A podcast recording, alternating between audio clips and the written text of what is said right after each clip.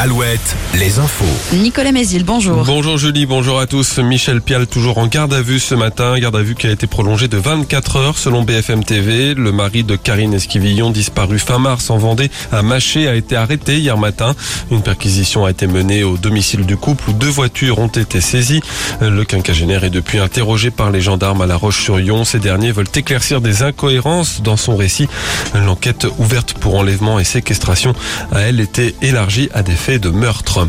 Le début à Paris du procès du crash d'un Alpha Jet en Touraine en 2014. L'appareil s'était écrasé sur un foyer d'hébergement pour personnes handicapées à Vouvray, faisant un mort et quatre blessés. Les deux militaires, un instructeur et son élève qui étaient à bord, s'étaient éjectés. L'un d'eux, l'instructeur, est poursuivi pour homicide involontaire. À Cholet, le mouvement de protestation continue à glisser haut. Une dizaine de salariés ont distribué des tracts à l'entrée de la piscine hier après-midi. Ils continuent de demander des hausses de salaire. La proposition de leur direction la semaine dernière ne les a pas convaincus. Les députés ont rejeté hier un amendement pour réguler l'installation des médecins sur le territoire, une mesure proposée par un groupe transpartisan d'élus mené par le député de la Mayenne Guillaume Garot.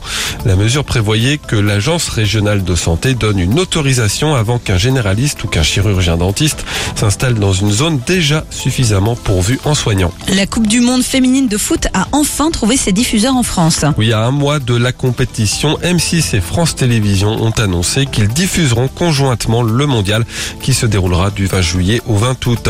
Le coup d'envoi aujourd'hui de l'Euro féminin de basket en Slovénie et en Israël. C'est dans la capitale slovène que les Françaises disputent leur phase de poule. Premier match ce soir contre l'Allemagne. Dans l'effectif des Bleus, Laïla Lacan qui officie à Angers. La météo, toujours beaucoup de soleil pour ce jeudi, mais avec euh, des nuages bas et des brouillards ce matin sur la Vendée. Attention aux orages possibles dans l'après-midi. Les maxi comprises entre 25 et 30 degrés.